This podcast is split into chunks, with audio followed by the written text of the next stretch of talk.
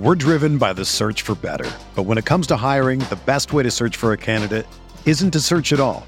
Don't search match with Indeed. Indeed is your matching and hiring platform with over 350 million global monthly visitors, according to Indeed data, and a matching engine that helps you find quality candidates fast. Ditch the busy work. Use Indeed for scheduling, screening, and messaging so you can connect with candidates faster. Leveraging over 140 million qualifications and preferences every day, Indeed's matching engine is constantly learning from your preferences, so the more you use Indeed, the better it gets. Join more than 3.5 million businesses worldwide that use Indeed to hire great talent fast. And listeners of this show will get a $75 sponsored job credit to get your jobs more visibility at Indeed.com slash BlueWire. Just go to Indeed.com slash BlueWire right now and support our show by saying that you heard about Indeed on this podcast. That's Indeed.com slash BlueWire. Terms and conditions apply. Need to hire? You need Indeed.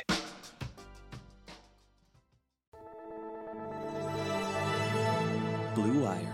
With the third pick in the 2020 NBA Draft, the Charlotte Hornets select LaMelo Ball from Chino Hills, California. TJ. Oh, my oh, goodness! Stunning with the pass. Devontae deep. Oh, my goodness! I don't believe it. A 30 footer to the Just stop it already. All right, everyone, welcome to another Buzz Beat, a Charlotte Hornets podcast. This is Richie, and I'm joined by Lee and Brian today as we're recording this live on the Green Room app. Thanks to those that have joined here. And if you guys like to comment or request to speak, please feel free to do so here in the app. Uh, that's why we do it on this app so that you guys can interact with us. Our goal is to get one speaker request, so hopefully we can get one of you guys uh, either now or later in the pod to do that. Before we get into the episode, wanted to thank our newest members of BMC. You can visit buymeacoffee.com slash buzzbeat to learn more about that and how you can donate to get access to some of the exclusive content. You can also just visit the BMC site for free content as well. And with a not not a subscription, I guess it's just a donation is what you want to call it. We do give shout outs to the people. So Reggie Helton, Kevin McChrystal, Dawson Hunt, Kane Rowell, and Hornets Beard Guy on Twitter are our like five latest supporters there. So also we're trying to do like a uh, a BMC exclusive mailbag episode. So if you're a member, check your emails for that request. Brian Lee, how's everything going? Uh, do you guys enjoy that uh, ugly basketball game that just happened between the uh, Kings and the Hornets? It- enjoy enjoy might be a, a, little bit of an overstatement. I mean, I'm I'm always happy to watch summer league basketball, even when it's sloppy and strange. Um, but I, I, I have to admit, in the first half, when I think we'd played 20 minutes and had 22 points, uh, that was a bit of a slog. I can't lie to you. yeah, that was not the uh, the cleanest game. I'm with Lee. I'm I'm up. I'm always here to see the Hornets play, and summer league's still fun. I, I think some of the. I think even when it's like a certain kind of ugly, you can kind of lean into it. You know, you're not expecting, uh, you know, uh, like a virtuoso performance from either of the teams, but um, that was pretty tough to watch at times. But even then, you still have got, um, you know, two lottery picks on the court at the same time. You've got three top 20 picks on the court at the same time. So, uh, still worth diving into this game here, uh, even if uh, it at times made us want to sort of divert our eyes from the screen while watching it. If uh, you see me eating popcorn here, guys, this is like my new favorite late night snack here. Uh, you're gonna make fun of me, but it's it's Skinny Girl popcorn, so it's only 160 calories. No, that stuff is so good, but it gets you if you eat. But Richie, if you eat like seven servings of it, No, it I, defeats the ski- it defeats the skinny purpose of it. You know what I'm saying? Like, yes, it is. It is a light cal snack until you eat like three and a half standard deviations more, you know, than, than you're supposed uh, to eat. That's how Richie keeps his sinewy frame. Yeah, that's right. skinny That's right. pop. and this is That's uh, right. This is what's interesting. It's it's lime flavored, so that's I didn't think that would be good, but it kind of has like a not a margarita like- feel, but it, it kind of has Yeah. that to it. So I like that. Well, I, I think popcorn is like uh, that's like a pretty like. Uh, I feel like there are a few notable basketball names that are really into popcorn. Isn't that a, a Steph Curry Steph Curry, Dell Curry, I believe, are big popcorn guys. Mike Young, the head coach at Virginia Tech, you can find him eating some popcorn on the sideline before every game. So, Richie, you're just fitting right in here. Yeah. So if you guys hear me on this chewing, it's the popcorn. So before before we get into the summer league, I do want to review the Kelly Oubre signing because one, we didn't get a chance to do that as it it kind of came out of nowhere, right? It didn't seem like we were linked to him at all. We did have what 13 and some change uh, to spend, and and he was a guy that you know fit that bill, but you know it did come out of nowhere, and it came immediately following the the rumors surrounding Markkanen. So Kelly Oubre signed a two year contract, $25 million. My immediate reaction to this was from a numbers standpoint, he provides a ton of like wing and forward depth, uh, especially when Gordon Hayward uh, inevitably goes down. Like I feel like that is going to happen this year. Uh, knock on wood, maybe it won't. But as a player, he's going to put pressure on the rim as a cutter. He's going to get some points through the post ups. Uh, he's going to get out in transition, which seems to be a theme with a lot of the acquisitions that the Hornets have done this year. And then defensively, he's going to be, I don't know, above average to good. I mean, he, he's a guy that can be used on primary guards and and as, as a point of attack defender that Charlotte definitely needs. And then an added bonus, I'm sure you guys saw this, but the contract details. Did you guys see that second year? Only five million yeah, of it was five. partially yeah, guaranteed. It's like 40, like forty percent of the contract is only guaranteed for the second year. It's it's a really tradable deal if they if it, if it came down to it, which is something we can we can touch on a little bit too. Yeah, I mean he's he's not a guy that I was necessarily pegging for Charlotte when free agency started, and he's not a guy that I thought would come here, but I think the system fit is really good for Oubre, and he could, um, you know, his strengths could be highlighted by playing with Lamelo.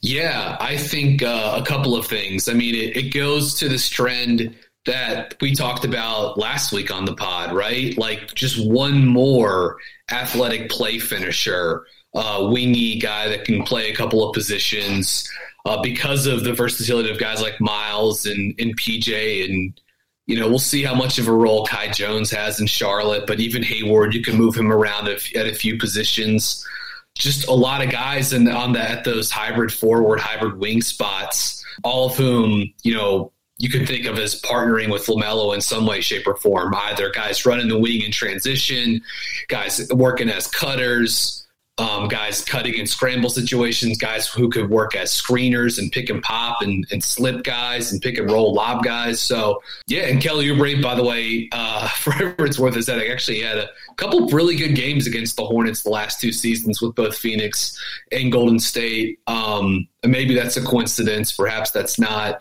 Richie, you mentioned an important part of the contract. I mean, I think Spencer said it this way on Twitter, but just like the market sort of shriveled up for Oubre a little bit. The Hornets were the last team or one of the last teams with space. And they were able to leverage that into getting only five million of that that second year salary guaranteed. So even if this goes horribly wrong, right? Like even even if this thing goes horribly wrong, that is that's a that's a really easy contract to move. It's a, it's a good number.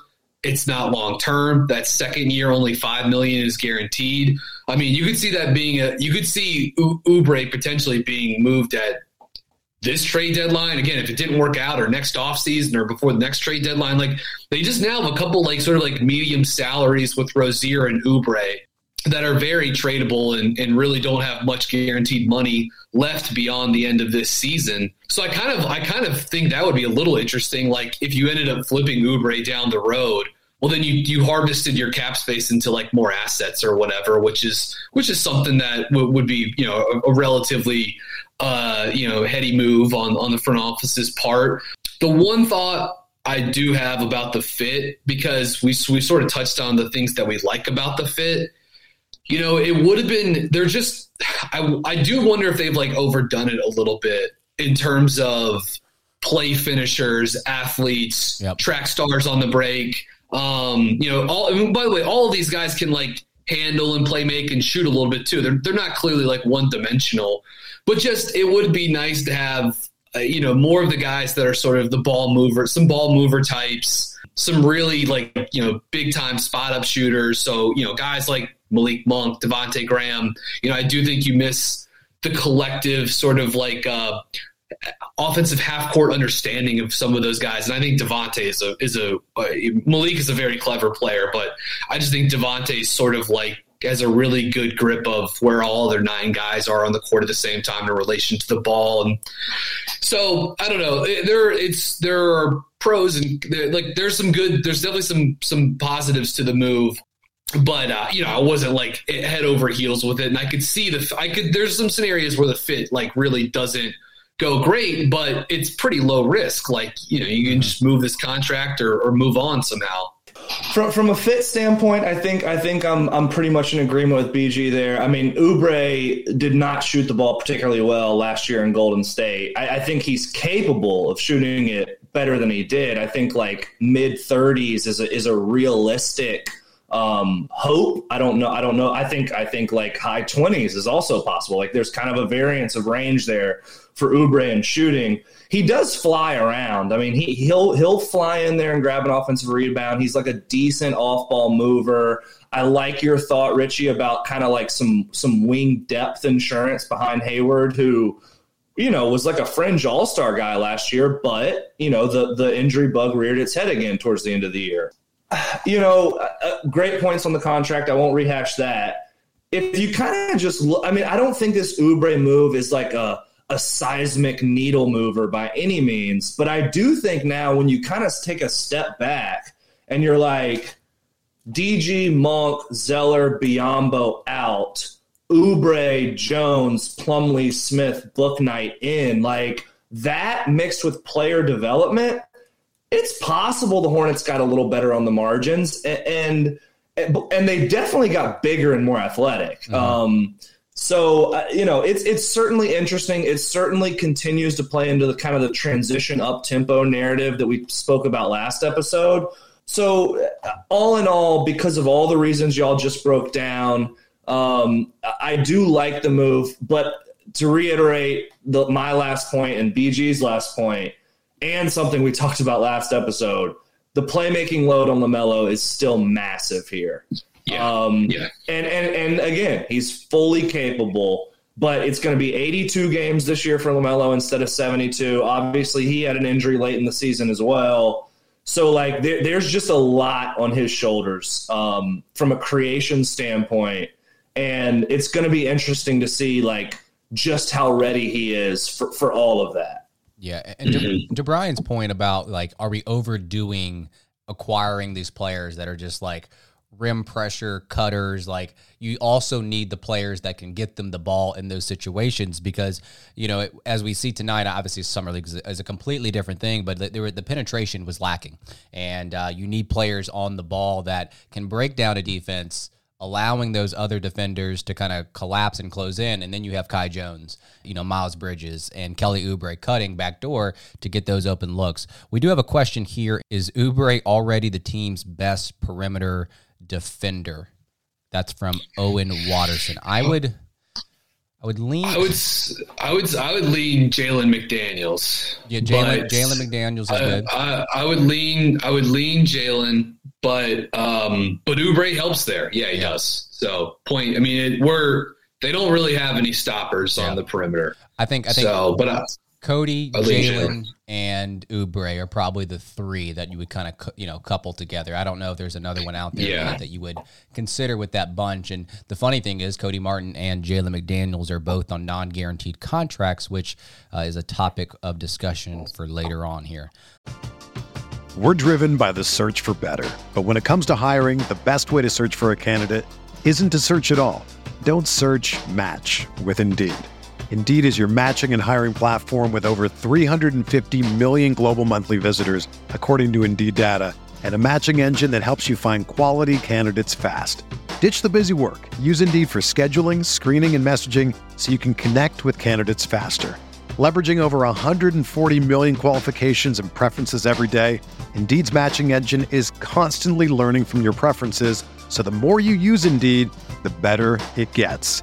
Join more than 3.5 million businesses worldwide that use Indeed to hire great talent fast. And listeners of this show will get a $75 sponsored job credit to get your jobs more visibility at Indeed.com slash BlueWire.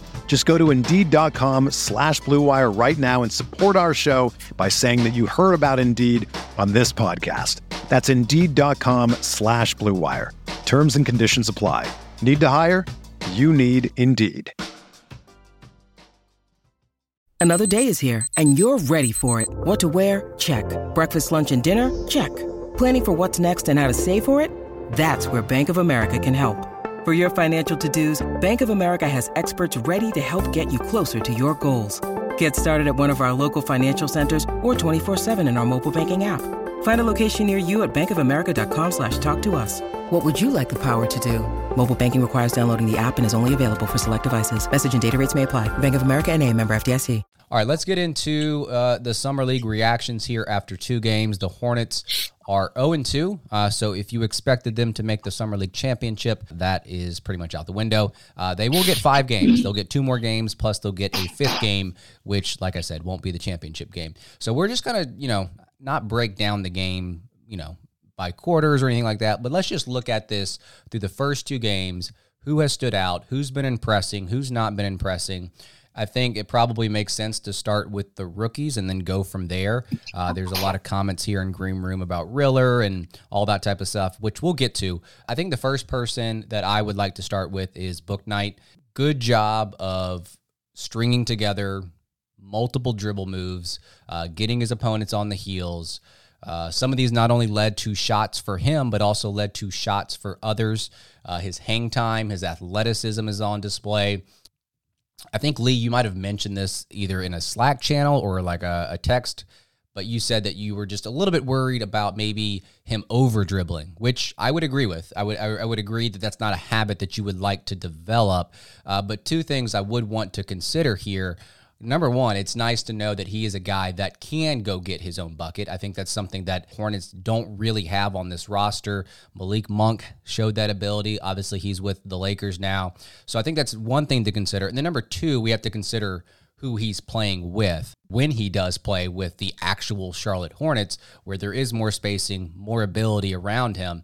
I think it wouldn't be something that you would give Bouknight the ball so often to just go pound the rock and just try to go get you a shot. He's the prominent guy here on the roster. But I would agree with you, Lee, in terms of him over dribbling. And we saw that tonight against uh, Mitchell, you know, just being stonewalled and not getting any kind of penetration into the paint, uh, especially early on in this game. It, it was tough to watch. But um, yeah, Bouknight has been impressive to me. Uh, I think his dribble moves have been something that uh, we've all noticed from his UConn days, but he's also turning this into playmaking as well.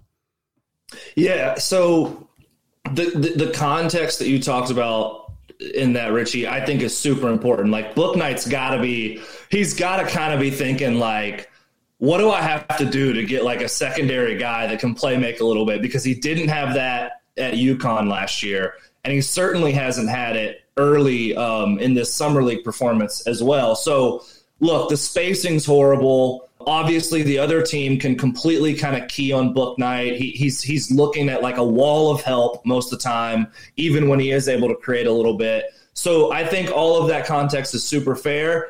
Um, but but but I am seeing some of the concerns I have show up a little bit. Like he is kind of a pounded out guy three to four to five dribbles to, to look to create. And again, like I don't think he's going to be asked to do that in uh, on the varsity team, if you want to put it that way, in the in the regular season. And, and then the question is going to become: Can he become like a creative and cerebral off ball cutter? Can he make open jump shots?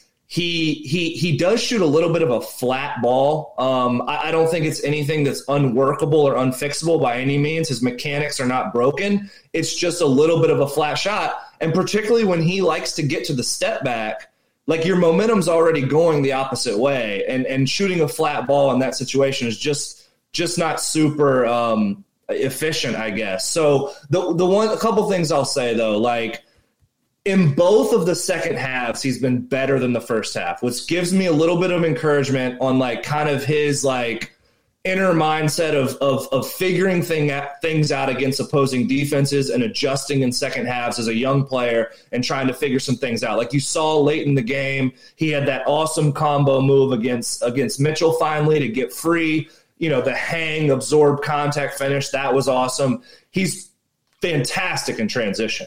Um, the half court creation is a bit of a slog for him right now, but when he's out in the open floor, he's got the in and out moves, he's got the crossovers, he's got the burst. He's also got a really nice kind of pause, hesitation dribble and blow by. Yep. He's used that yep. multiple times to free himself up.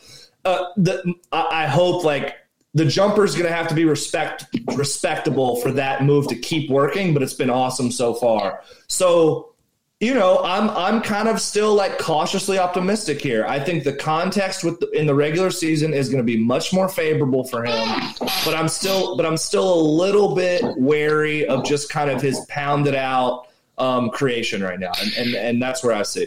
Yeah, you know, you guys mentioned a, a bunch of good points. Um, his athleticism is so like uh, sudden. It's just it's sort of dormant, and then all of a sudden it, it pops, it snaps. You saw that at UConn and I think you're seeing it with some of these sort of these hesitation, these in and outs, these these like weave combo crossover moves that he's put together where left, right, lull the guy to sleep, and all of a sudden, boom, he's trying to get around him.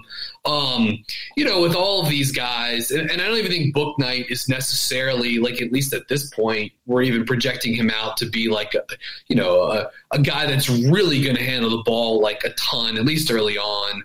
Um, but you do want to see these guys like touch the paint, and I, and I, think we've seen enough of that where I'm not like, wow, he really can't like turn the corner, can't get by anybody. Obviously, Mitchell beat him up badly for like 95% of this game. Mid, uh, Davion Mitchell was a, a, fire hydrant at the point of attack, and Bouknight had, as Richie said earlier, a couple like sort of tough looking possessions where just he couldn't get around. He tried to flail and get up a shot up before the, the clock ended, shot clock ended um, in a possession that went nowhere, and he really had no chance. Um, look, it's no surprise. Davion Mitchell was is is destined to look better at the jump than Bouknight. Probably he's two years older. Um, you know, he's he's coming to the NBA ready to roll, and he he looked pretty good. I even thought Mitchell had some nice, nothing too advanced, but I thought he had some nice pick and roll possessions against Charlotte as well. What I would say, and this was mentioned during the broadcast, and you guys have touched on it a little bit here too. Obviously, in the regular season, just the talent around him is going to be better. You're going to have LaMelo, you're going to have Hayward, you're going to have Rozier and his gravity. Um, you're going to have Miles Bridges, who in PJ Washington, who offer you know shooting gravity, who offer some playmaking, who offer DHO partnership. And by the way, I think that's something like quick aside. I think against Sacramento. I think Bouknight missed uh, Vernon Carey Jr., who did not play as a guy in the middle that can give you a little bit of facilitation, can give you some handoff action, and and I thought VCJ actually played pretty well um, against Portland and had some nice creations, some nice handoff possessions. I think that's something like Bouknight could use to get himself freed up.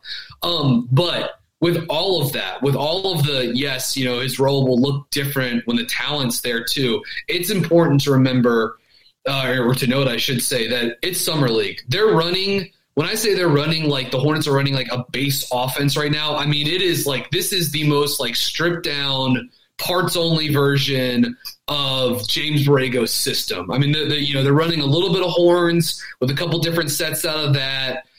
They're running a couple of. They're really not running all that much else. They've run a couple things to get Bouknight backdoor. They've run a couple like you know Chicago bits of Chicago action for Bouknight all that stuff's good. Like that's the stuff that you want to like keep. That's going to be a part of like the regular season diet for James Bouknight, whether he's playing with the second unit or you know when he's you know up with the starters, assuming that you know he's going to be backing up Rozier at the two most likely.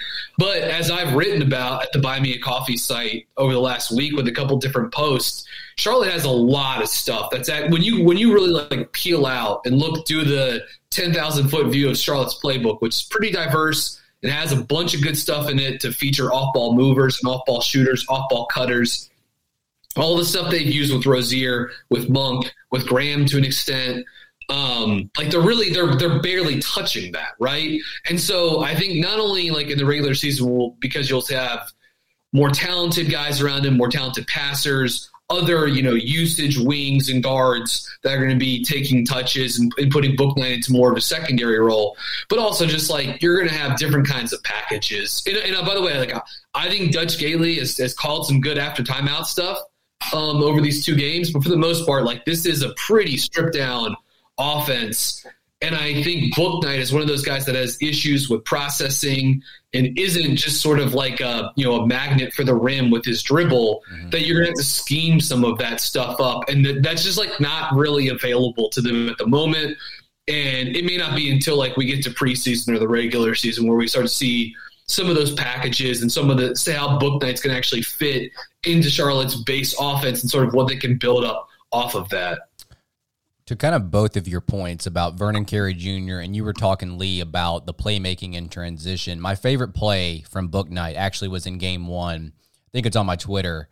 It was in transition. He hesitates. He goes between his legs and he dumps it off to Carey Jr. for the bucket. Like that's that's the type of stuff that I did not realize was in his game. I knew that he was athletic, I knew that he had dribble moves, but when you combine that at full speed when he did that, it kind of took me aback a little bit. Do we know why Vernon Carey Jr. didn't play tonight? Was it scheduled? Maybe because I saw they announced, like Hornets PR announced that Scottie Lewis was not playing because of the ankle injury, right? But there was, I don't, unless I missed something, there was nothing on that for Vernon Carey. He was just on the bench in street clothes, right? So Correct.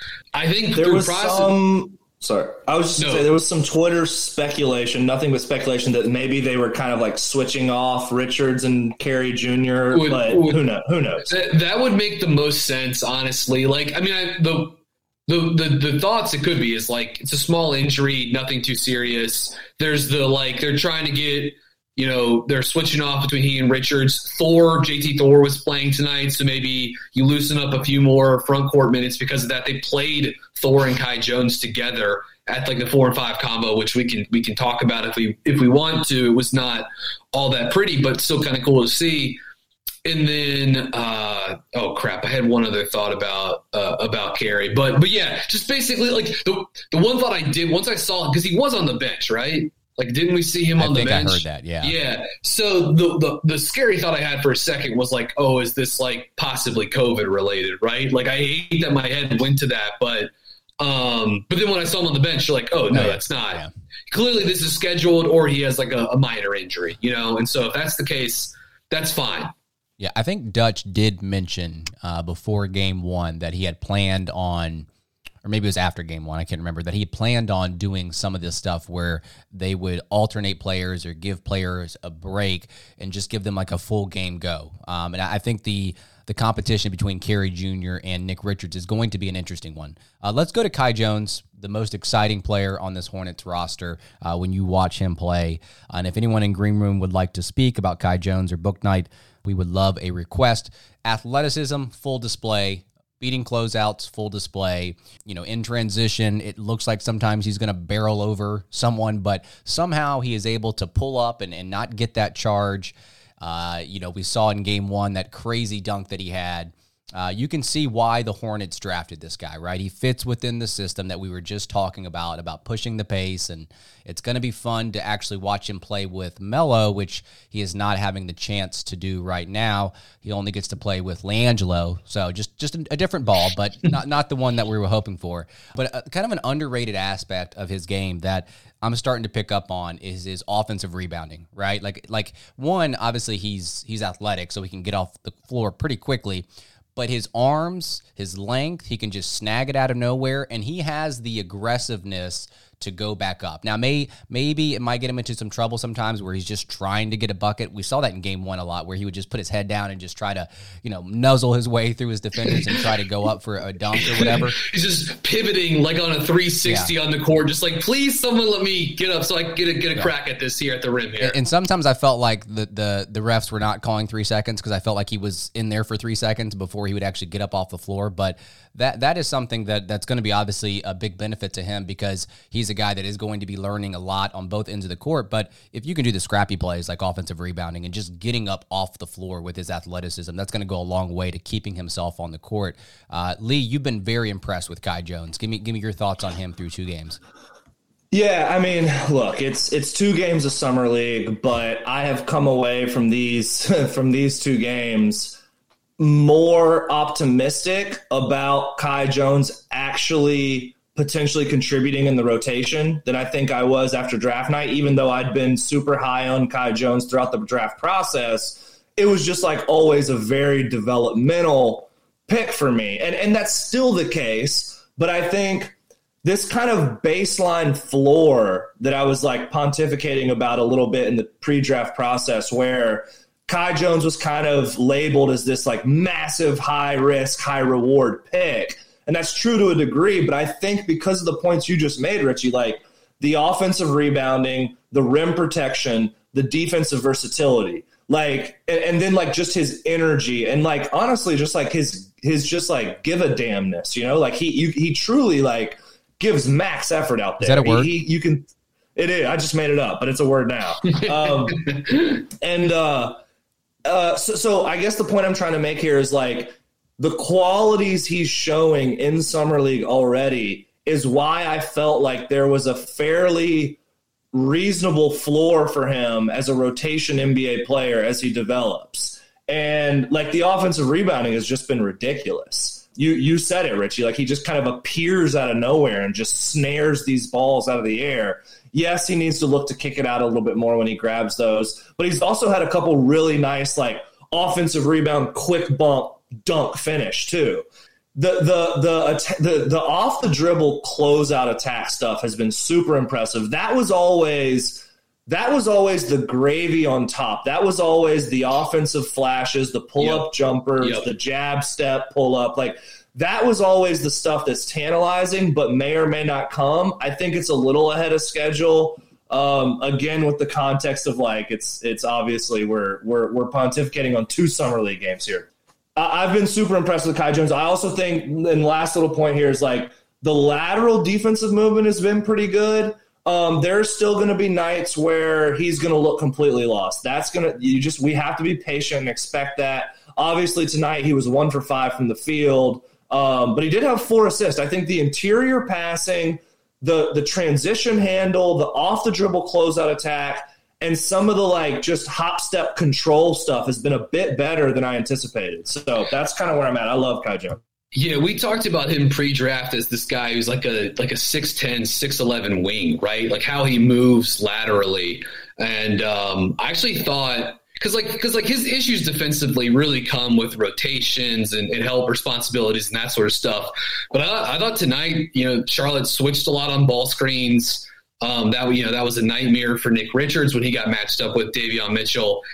I thought for the most part, Kai Jones, um, maybe you know, two probably two possessions did an okay job staying in front of Davion and and uh, and, and contesting some pull up too. So um, I thought that was pretty good. And then by the way, on the flip side, on one of them, I thought he did a nice job after the miss, having that switch and just through his effort and his motor, getting down court, having the cross match and transition, I think that's the like that post up is the one that Mitchell got hurt on too. Um, if I have if I have that actually correct, but also earlier in the game too, he had a, a, mismatch on Mitchell in the post that allowed him to snag an offensive rebound and go back up quickly for the dunk. That was pretty nice.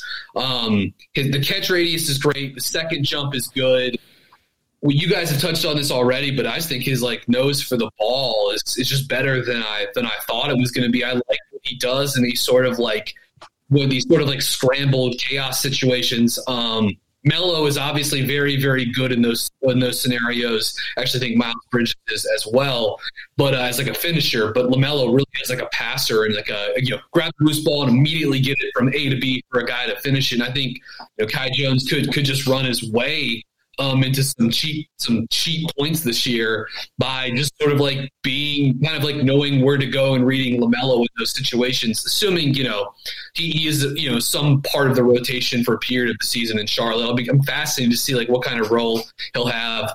The the closeout attacking and dropout passes have been awesome. I mean, he's got that weird little like stutter rip or like kind of shot fake. Feels like no one should go for it, but um, they they do. Or Michael Beasley certainly went for it multiple times uh, in the Portland game the other night, and he's so smooth at transitioning from that that rip through move or that shot fake, get that swing the ball, get that other, get that inside leg through, and then plant and go.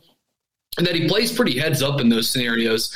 The two things, two other things I would say about Kai real quickly that I will be curious to see, and it's probably not going to be this season you know, this is the sort of like offensive upside that Lee was just talking about that's like further down the road. But, you know, can he can he tighten that handle a little bit and use that not just to like avoid turnovers and the back taps and all that stuff, but just like can he can he use can he tighten up that hand a little bit and get into a few more spaces because of it because like he can slink around like he's he's got the know-how to want to like put it on the deck and transition or, or attack a closeout like by the way, like a guy that you don't have to run plays for, for him to like perhaps like get downhill and get to the rim. I like that too. But just can he get into a few more things? Richie, you said he has some of these possessions where it looks like he's just going to bulldoze, bulldoze into people. You'll see him. He'll try like a little like D Wade, like Euro step, like pick the ball up and have that go loop it over the top of the defense or the defender. But if he could just do certain stuff where he could get skinny, get a little bit lower, and get in some more of these gaps um, yeah, I just think like a wealth of opportunities for finishing would open up for him because like once he gets to a certain spot, he can just uncoil and use his length to, to finish. But it's like you know the, almost that that ability to separate in the mid post. I thought looked really good against Portland. Uh, when he has guys on his hip or they're level with him, he can really use that stride length to get around them. But if there's a bit of a wall, there's like you know a defender in front of him plus a help guy that's sort of in lane two like it's tough for him to like split those dudes, right? And so just that's that's like that's not even this season. I'm talking about like we're we're looking like a year or two down the just down the road with Kai, but something to keep an eye on with him. And to Lee's point about some of the passing, interior passing, and couple that with the fact that he can beat a closeout. I think it happened more in game one, and maybe it happened in game two as well. But he had a se- several times where he was beating a closeout, and a big man would step up, and he would just dump it down to the big right beside him. You know, going full speed, avoiding that charge. So sometimes, like I say, it looks like he's going to run someone someone over, but for whatever reason, he is able to stop on a dime and, and make that pass. Not sure if any of our listeners, uh, you know, know this trio. And Lee, I don't know if you, I don't know if you're too young for this, but do you guys remember the high voltage trio of Baron Davis, Ricky Davis, and Eddie Robinson together for the Hornets in the late '90s? Oh my gosh! Yeah. Do do I? Okay, okay. I guess what I'm getting at. E-Rob. I, I feel like I'm getting those vibes with this team, and I think Kai Jones just fits right in with that. Him, Miles, LaMelo, you know, th- those players are going to bring some exciting highlights night in and night out. If there's not wins, at least you're going to get some excitement there. Okay, we have a question here in the discussion on Green Room app. Just okay. last thing I want to say about Kai Jones, uh, I want him to watch Pascal Siakam tape. That's that's that's the other thought I have now too. I'd like him to watch some Siakam tape. But uh, let's get to the question from Green Room now. Yeah, so it's it's a it's a I don't know if it's a serious question, but Ryan asked um, over or under 5.5 games in Greensboro for Kai Jones this year. 5.5. Over. I'll take the over, take the over, on that one.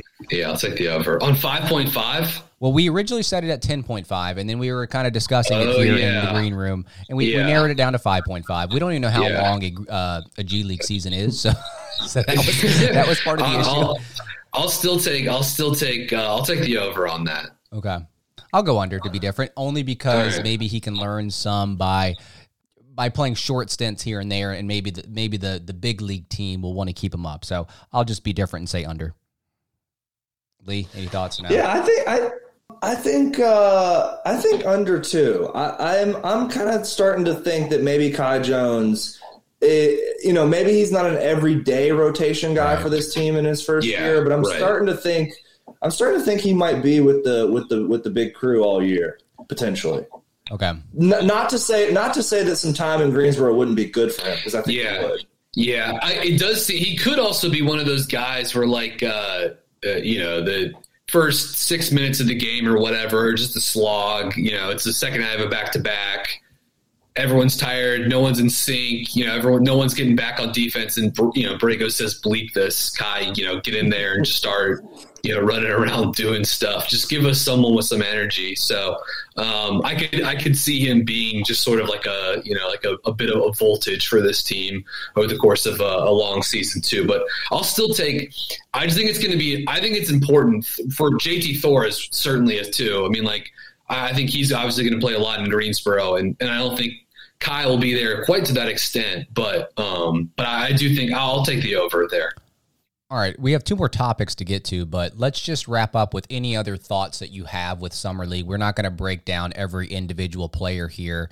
Uh, the, the, the last thing I'll say before we move on to the next topic is I'm very interested to see the competition between DJ Carton and Grant Riller. Currently speaking, I think Carton is is outplaying Riller, and Riller has been on the podcast before, so we are partial to him a little bit. But I did not know that DJ Carton one was born in Pineville, North Carolina, which is great, which is basically just a suburb of Charlotte.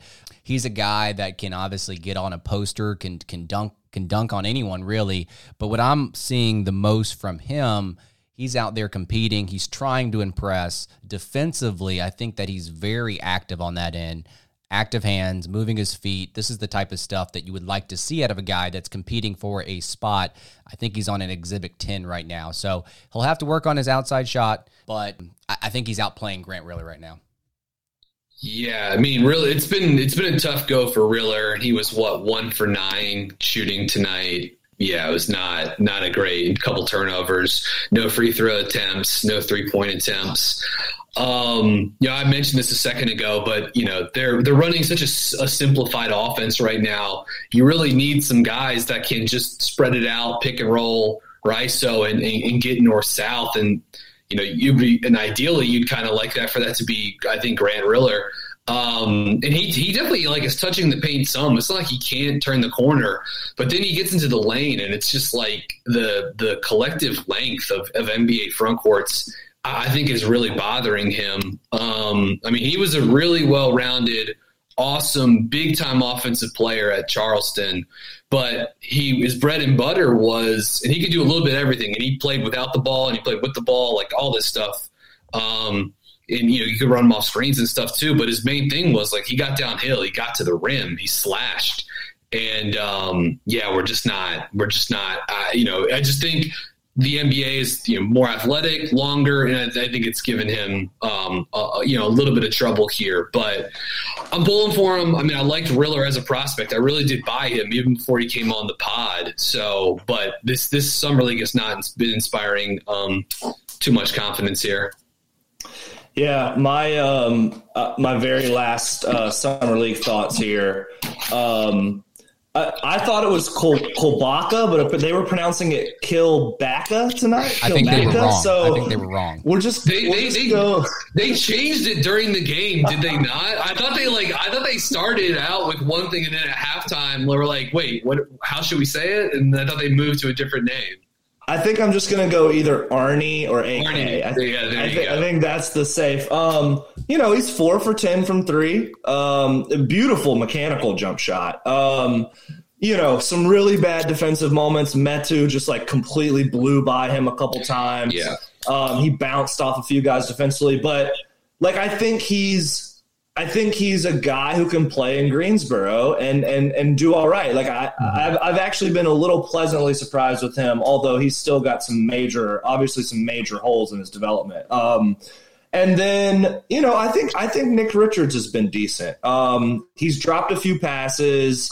Um, he had he had a frustration foul in game one and like didn't run back on defense one time, which I, which I just gets under my skin. But like he's been a good dunker spot finisher. Um, He's he's he's certainly blocked some shots and rim protect. He's run the floor. Uh, I, I, think he's he's been okay. No, nothing that's right. blown me away, but like solid. Yeah. I, I hope we I hope we hold on to him and, and continue to kind of develop him a little bit. I'm sure he'll be in Greensboro a ton again this year as well. I, I wish he got off the floor like 10% faster. I just like wish he was a little bit quicker with some of that stuff because like the, the length and like the body is is there. It's just I don't know. I feel like he is like he's just slow and moving, and when where he like, feels like he should be a little bit more bouncy, I guess. But he did. But you mentioned like he has the ability to get up and block a shot. He had a couple nice ones tonight against uh, against Sacramento. For a second there, I thought you were talking about get off the floor, like, hey, you sub out, get off the floor a little bit quicker. no, okay. no, okay. no, no, no. I'm sure there are some some Hornets fans who were thinking that though yes. too. Okay, two, last two topics here. The the the second to last topic here uh, in terms of the final 15 man roster. If you look at the roster right now, it, I think there are 16 players with NBA contracts. Two of those are on non guaranteed with Jalen McDaniels and Cody Martin. And then we also picked up Iwundu recently. Uh, you have the battle between Carey Jr. and Nick Richards, who both make about 1.5 million. They are on guaranteed contracts, so if you were to waive either of those players, you're eating that money. My question to you is this: If they're going to get down to 15, which they have to do by the beginning of the season, who is that player that they are going to get rid of? It might make sense just to go the non guaranteed route with either Cody Martin or Jalen McDaniels, but I'm almost thinking that whoever wins the battle between Carey Jr. and Nick Richards, the other is gone. And I know that's kind of weird to say after we just spent last year drafting both of those guys in the second round. It felt like they were really wanting both of those guys and they couldn't really make a decision. Uh, but if you look at our big situation here with Plumlee and Washington and Kai Jones, um, it just feels like you can't have five bigs on your roster um, and, and get significant play time. So maybe that's the wrong way to think about it because you will have to eat that money. But any thoughts on who is the odd man out here? Yeah, I think it's it's hard because it's like it. First off, I think you have to ask yourself, Richie. You mentioned this, like, would they actually get rid of a non-guaranteed salary? Like, is is the you know is and you have to eat that money if you if you got rid of someone like um like like Nick Richards you know, I it's hard for me to. I I think they would do that, but it, it's I don't know. Maybe they maybe they wouldn't do that. They could they could pinch a few few pennies here, just rounding out the roster with literally the fifteenth guy. Um, I'll say this: it is really hard for me to see a scenario where they where you can justify getting rid of McDaniels. Um, yeah.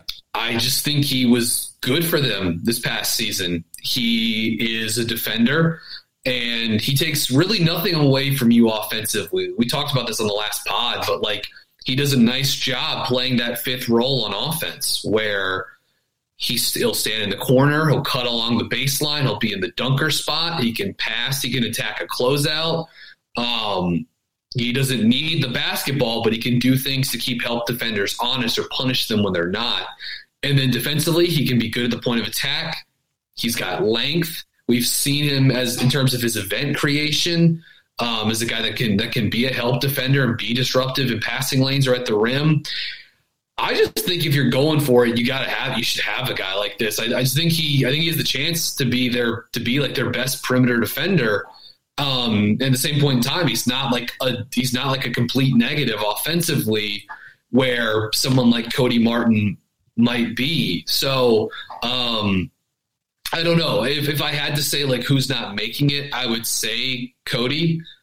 Um, but um, but I but I don't know. I just don't think you can get rid of. I, I don't think you can get rid of uh, McDaniel. So of of this group, assuming you're keeping Iwundu, you've got what two spots for Richards, you got two spots for Richards, McDaniels, and uh, Cody Martin. I'm saying they should keep Vernon Carey. I'm, I'm, not even. I don't even think he should be on the chopping block for this. I actually think he can help this team as well this year. Um, I think he should be in the center rotation with like Plumlee and PJ.